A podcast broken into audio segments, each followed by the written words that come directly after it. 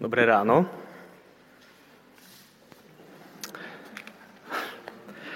Um, je tu milé byť znova. Prvýkrát som tu bol, keď sme tu boli asi štyri a kázal som do kamier, tak vidieť takto ľudské tváre, sa, človek sa vždy poteší po tých dvoch rokoch pandémie. Um,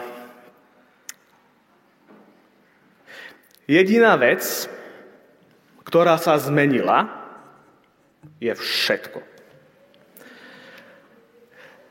Takýmto, takýmto sloganom spustila istá technologická firma predaj svojho najnovšieho produktu. Razom sa ten starý produkt, tá technológia stala neaktuálna a pre mnohých úplne nežiadúca. My, ľudia neskorej modernity, máme radi nové veci vývoj či progres. Taký krásny príklad pre našu fascináciu zmenami na Slovensku sa dobre vidí v postoji ku starým budovám.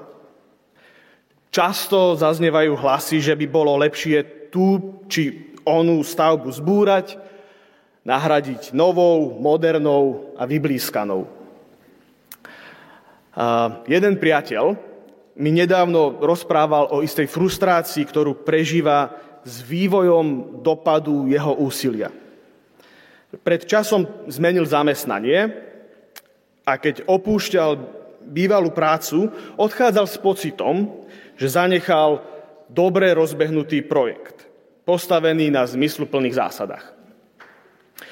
Keď neskôr zavítal späť na návštevu, tak zistil, že tá inštitučná pamäť je slabšia, ako očakával. Zásady a hodnoty, o ktoré sa dlhodobo snažil, sa akoby nepreniesli ďalej, na ďalších ľudí. Čo je rozhodne frustrujúce. A potenciálne to môže otvárať otázku, že ak dopad toho, čo robím, nie je dlhodobý, tak prečo sa vôbec snažiť? A ja rozumiem jeho frustrácii. Nedávno som sa presťahoval z východu a hoci stále pokladám krásne malebné mesto Prešov za dôležité miesto vo svojom živote, musím priznať, že keď sa tam niekedy vrátim, tak ma prepadne smútok. Rodičia už nežijú v byte, ktorý som tak dobre poznal obľúbené reštaurácie, kde sme s priateľmi trávili veľa času, postupne ukončujú svoju činnosť. A dokonca aj prostredia ľudských vzťahov, ktoré bývali miestami mentálnej otvorenosti, sa akoby postupne uzatvárali. Dlhý čas som tam budoval domov. Pomáhal a podporoval dobré veci. Všetko sa však mení. Čo s tým? Odkiaľ brať motiváciu, keď zažívame, že dopady nášho úsilia sú čiastočné a rýchlo sa stratia? Prečo sa snažiť, keď zajtrajšok aj tak bude iný ako dnešok? Aj to sú podľa mňa otázky, ktoré otvárajú stránky knihy proroka Daniela. Že ako sa vysporiadať so stratou duchovného či národného domova. Ako žiť vo svete v čase veľkých zmien. Dnes špecificky sme čítali o snívaní kráľa Nabukanecara. A predstavujem si to tak, že kráľ, kráľovi sa sníva a potom, ako sa mu dosníva, kráľ sa strhne zo spánku. Vystrie sa na posteli a ťažko dýcha. Prisnil sa mu drsný sen – hoci v tom šoku na presný výjav sna zabúda, ten pocit zostáva. Je silne rozrušený a už nedokáže zaspať. Snu totiž rozumie ako posolstvu od bohov. Čo sa mu však teraz snažili povedať? Aký je jednak obsah, ale najmä zmysel toho celého snového obrazu? V tom vstupuje do príbehu Daniel, ktorému Boh znenie a význam sna vyjaví. Daniel nám hovorí o majestátnej soche. V čase, keď kniha Daniel bola napísaná, sochy mali dve hlavné funkcie. Náboženskú a politickú. Sochy bohov boli obrazom uctievaných božstiev, zatiaľ čo sochy pánovníkov boli symbolom ich moci a hodnú od ríše. Symbolom moci pánovníkov. A kráľ posielal svoje sochy do všetkých kútov svojho kráľovstva, aby ľudia, ktorí sa s kráľom nestretnú fyzicky, mohli vedieť, mohli poznať, ako vyzerá ich vladár. A týmto symbolom panovníka socha teda predstavuje hodnoty a fungovanie kráľovstva. Keď teda sledujeme tento monumentálny obraz, sledujeme teda ľudské budovanie sveta hodnot prácu a úsilie na diele, ktoré pokladáme za zmysluplné. V príbehu to je špecifický vývoj svetového a politického poriadku, rozvoj kráľovstiev a práca na spoločenskom zriadení. Na osobnej rovine to dnes môže byť snaha o zmysluplnú kariéru, alebo pr- práca v projekte, ktorý ma naplňa a pomáha okolitej komunite. Môže to byť práca na budovaní vzťahu alebo rodine. Aj my dnes v takýchto veciach budujeme taký vzťahový mikrosvet hodnôt a postojov, ktoré formujú charakter. Aj my dnes, tak povediac, tvoríme pracovné, vzťahové či rodinné kráľovstva. Keď tak sledujeme tú sochu, zistíme, že sa postupne mení. Začína ako zlatá hlava, Postupne sa stáva striebornou, potom bronzovou a nakoniec železnou, ktorá sa potom zmieša s hlinou. Podľa výkladu proroka Daniela tak sledujeme svetový vývoj cez štyri rôzne kráľovstva. Kráľ Nabukadnecar a jeho kráľovstvo tu nie sú na veky. Po ňom príde ďalšie kráľovstvo s inými hodnotami. Nabukadnecarovo kráľovstvo je postavené na sile, moci a vznešenosti, ako hovorí Daniel. Avšak príde čas, keď vznikne kráľovstvo, ktoré bude naopak všetko drviť, rozbíjať a ničiť. Zmena materiálu tak symbolizuje zmenu hodnôt, ktoré nové kráľovstva prinesú. Príde chvíľa, keď život bude fungovať podľa iných pravidiel. Odlišné zásady budú žiadúce a niečo iné bude trendy bude sa rozvíjať odlišná kultúra. Ako vidíme, kráľ Nabukadnecar dostáva nebeské potvrdenie svojej vlády. Vládneš výnimočne. Boh nebies stojí za tebou. On ťa obdaroval silou, mocou a vznešenosťou. Vidíme tak cnostné ľudské úsilie, Kráľ rozvíja dôstojnosť, ktorá môže ľuďom pripomínať Boží obraz v človeku, alebo samotnú ľudskú dôstojnosť, či Božiu veľkosť. Človek tak skutočne dokáže vnášať do sveta hodnoty, ktoré druhých pozdvihujú ktoré, a ktoré odrážajú čosi z Božej podstaty. Najväčšiu pozornosť však Daniel venuje štvrtému kráľovstvu. Akoby hlavným adresátom jeho reči bol ľud, žijúci pod tyranským panovníkom. Ríšu, ktorú máme pred sebou, opisujú dve veci. Nestabilita celej ríše a tvrdosť železa. Dve vlastnosti, ktoré sú verné spoločničky počas celých ľudských dejín. Pre krehko svojej vlády sa často mocichtiví panovníci uchylujú k despotizmu krutovláde, ktorá ničí všetko. Musia si udržať svoju moc. Musia udržať obraz o sebe, ako o mocnom a dôležitom panovníkovi. A keď je to spochybnené, keď okolie túto moc nevníma, tak spôsob, ktorým sa tá moja dôležitosť dá dokázať, je agresia.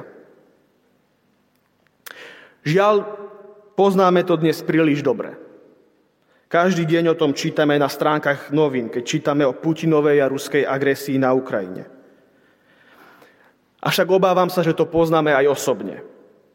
Keď sa pre vlastnú hlbokú neistotu a nestabilitu stávajú naše reakcie na druhých prudkými, či dokonca tvrdými. Máme tak pred sebou istý kontrast dvoch kráľovstiev. Vznešeného, ktoré pozdvihuje človeka a tyranského kráľovstva, ktoré človeka ničí. A zistujem, že v sebe poznám obe tieto kráľovstva. Pri svojej práci, pri svojich vzťahoch. Či keď som sám so sebou, v mojom prežívaní sa striedajú obe tieto polohy. Nesiem v sebe, istú rozorvanosť. Radosť zo zmyslu plnosti sa strieda s pocitom neistoty a pochybnosti o sebe. Prežívanie lásky k druhému človeku sa strieda s pocitom marazmu ľudského údelu. A naopak, v zážitku, že sám sebe som si najväčší nepriateľ, sa niekedy tajomne vynára sloboda od seba samého, ktorá tak trochu prevyšuje môj rozum.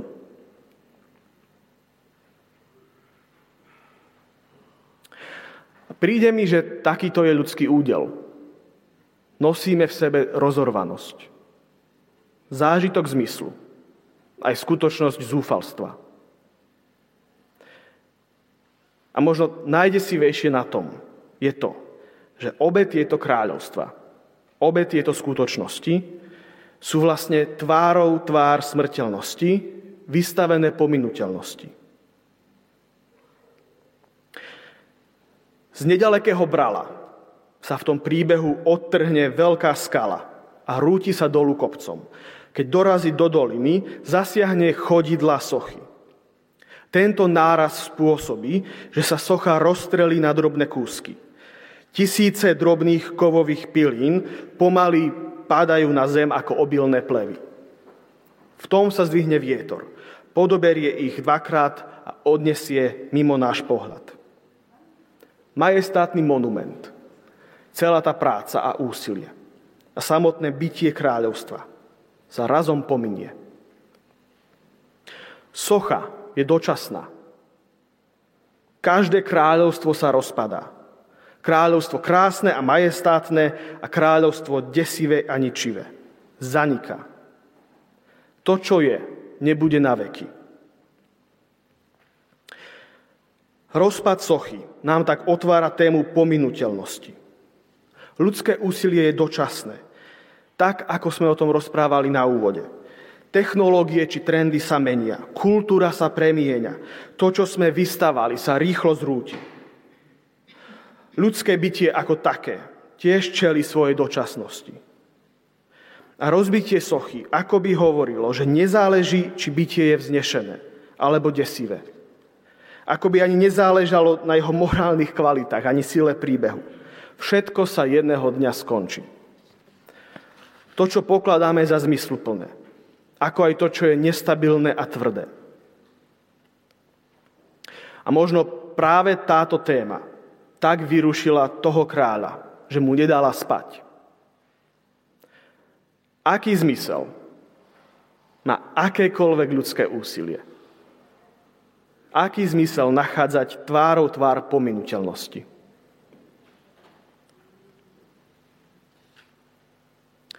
Ten sen však pokračuje. Keď sa tak nechápavo pozeráme do diálky, ako vietor odnáša posledné piliny sochy tu niečo začína rásť pri našich nohách. Rastie čosi, čo sme nikdy nečakali, že by mohlo rásť. Kameň, ktorý zasiahol sochu, sa neustále zväčšuje. Stáva sa vyvýšeninou, potom veľkým bralom, vysokým kopcom, až konečne mohutným a majestátnym štítom, ktorý svojimi hrebeňmi zaplňa celú zem. Daniel je presvedčený, že máme pred sebou čosi iné. Veľký vrch síce predstavuje ďalšie kráľovstvo, ale kráľovstvo, ktoré je úplne odlišné. Nie je to len zmena materiálu. Je to kráľovstvo, ktoré bude trvať na veky. Nebude zničené. A nebude to ľudské kráľovstvo. Nepodlieha skaze. Socha je dočasná, ale vrch je na veky. Socha je lokálna, ale vrch je svetový. Nie je to kráľovstvo medzi ostatnými kráľovstvami Nie je to ani úsilie medzi inými dočasnými úsiliami. Je to úsilie, ktoré je väčšné. S väčšným významom a väčšným trvaním. Nie je to bytie medzi pominutelnými bytiami. Je to väčšné bytie. Väčšné kráľovstvo. Nový väčší život. Mnohí vykladači za kameň, ktorý rozbíja sochu, pokladajú Ježiša Krista. On je ten spadnutý, či dokonca zavrhnutý kameň, v ktorom postáva odlišné kráľovstvo.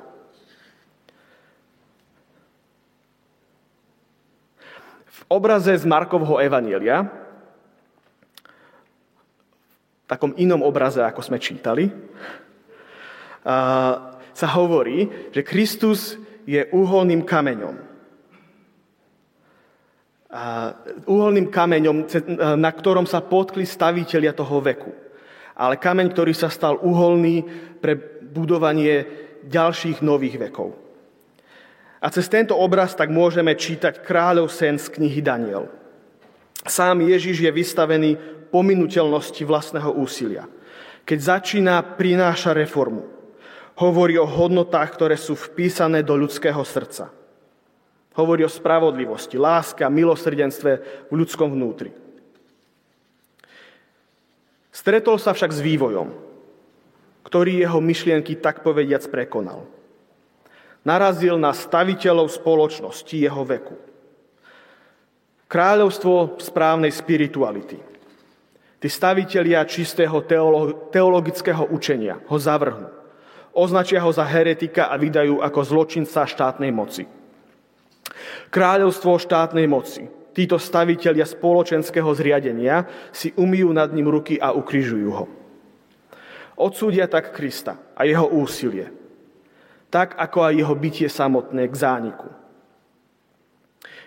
Ježiš ako historická osobnosť stroskotal so svojou snahou a končí na kríži. Všeobecná pominuteľnosť obklopila aj jeho samého. Avšak Kristovo z mŕtvych stanie ukazuje, že Božie kráľovstvo je väčné. Smrť nemá posledné slovo. Ak totiž Kristus vstal z mŕtvych, my tiež máme nádej na zmrtvých stanie. Kameň, ktorý bol zavrhnutý staviteľmi, sa tak stal kameňom uholným. Na ňom stojí naša nádej vo väčnosť. Skutočná podstata nádeje tak nespočíva v optimistickom očakávaní zmeny, alebo tom, že naše úsilie bude mať dlhý dopad, že naša snaha si predsa zaslúži nesmrteľnosť. Nádej spočíva v Bohu, ktorý sa nám cez Krista zjavil ako väčnosť. Kde je teda Boh? Tam je nádej. A kde je nádej, tak tam je Boh. Lebo práve vďaka zmrtvých stálemu Kristovi môžeme povedať, že Boh a nádej jedno sú. Tak podstatou kresťanského očakávania nie je dobrá budúcnosť. Nie je to očakávanie, že naše úsilie bude mať dlhý dopad. Podstatou kresťanskej nádeje je väčnosť v Bohu. Väčnosť, ku ktorej máme dnes prístup cez modlitbu. Spočinutím v tichom prítomnom momente, totiž spočívam v tom väčšnom Bohu. Hora je tu s celou svojou váhou. Píše Jean-Yves Lelu v príbehu, v ktorom opisuje to, ako sa učil modliť. Hora je nehybná. Hora má iný čas, iný rytmus. Sedieť a modliť sa ako hora znamená mať v sebe väčnosť. To je postoj rozímajúceho. Vedieť, že má väčnosť za sebou, v sebe, aj pred sebou. Než začneme stávať čokoľvek, spoločnosť, kariéru, výchovu či dokonca církev, musíme byť skalou. Na tejto skale väčšnosti mohol postaviť Boh svoje dielo. Spočinutie v prítomnom okamžiku modlitby je tak spočinutím v Božej väčšnosti. To znamená ten výrok, že mať v sebe väčšnosť. A to môže byť dôvod, pre ktorý sa modlíme. A to sa môže stať vnorením do Boha, ktorý je zdrojom našej nádeje. Tak nech nám ten Boh, ktorého dúfame, dá takúto nádej.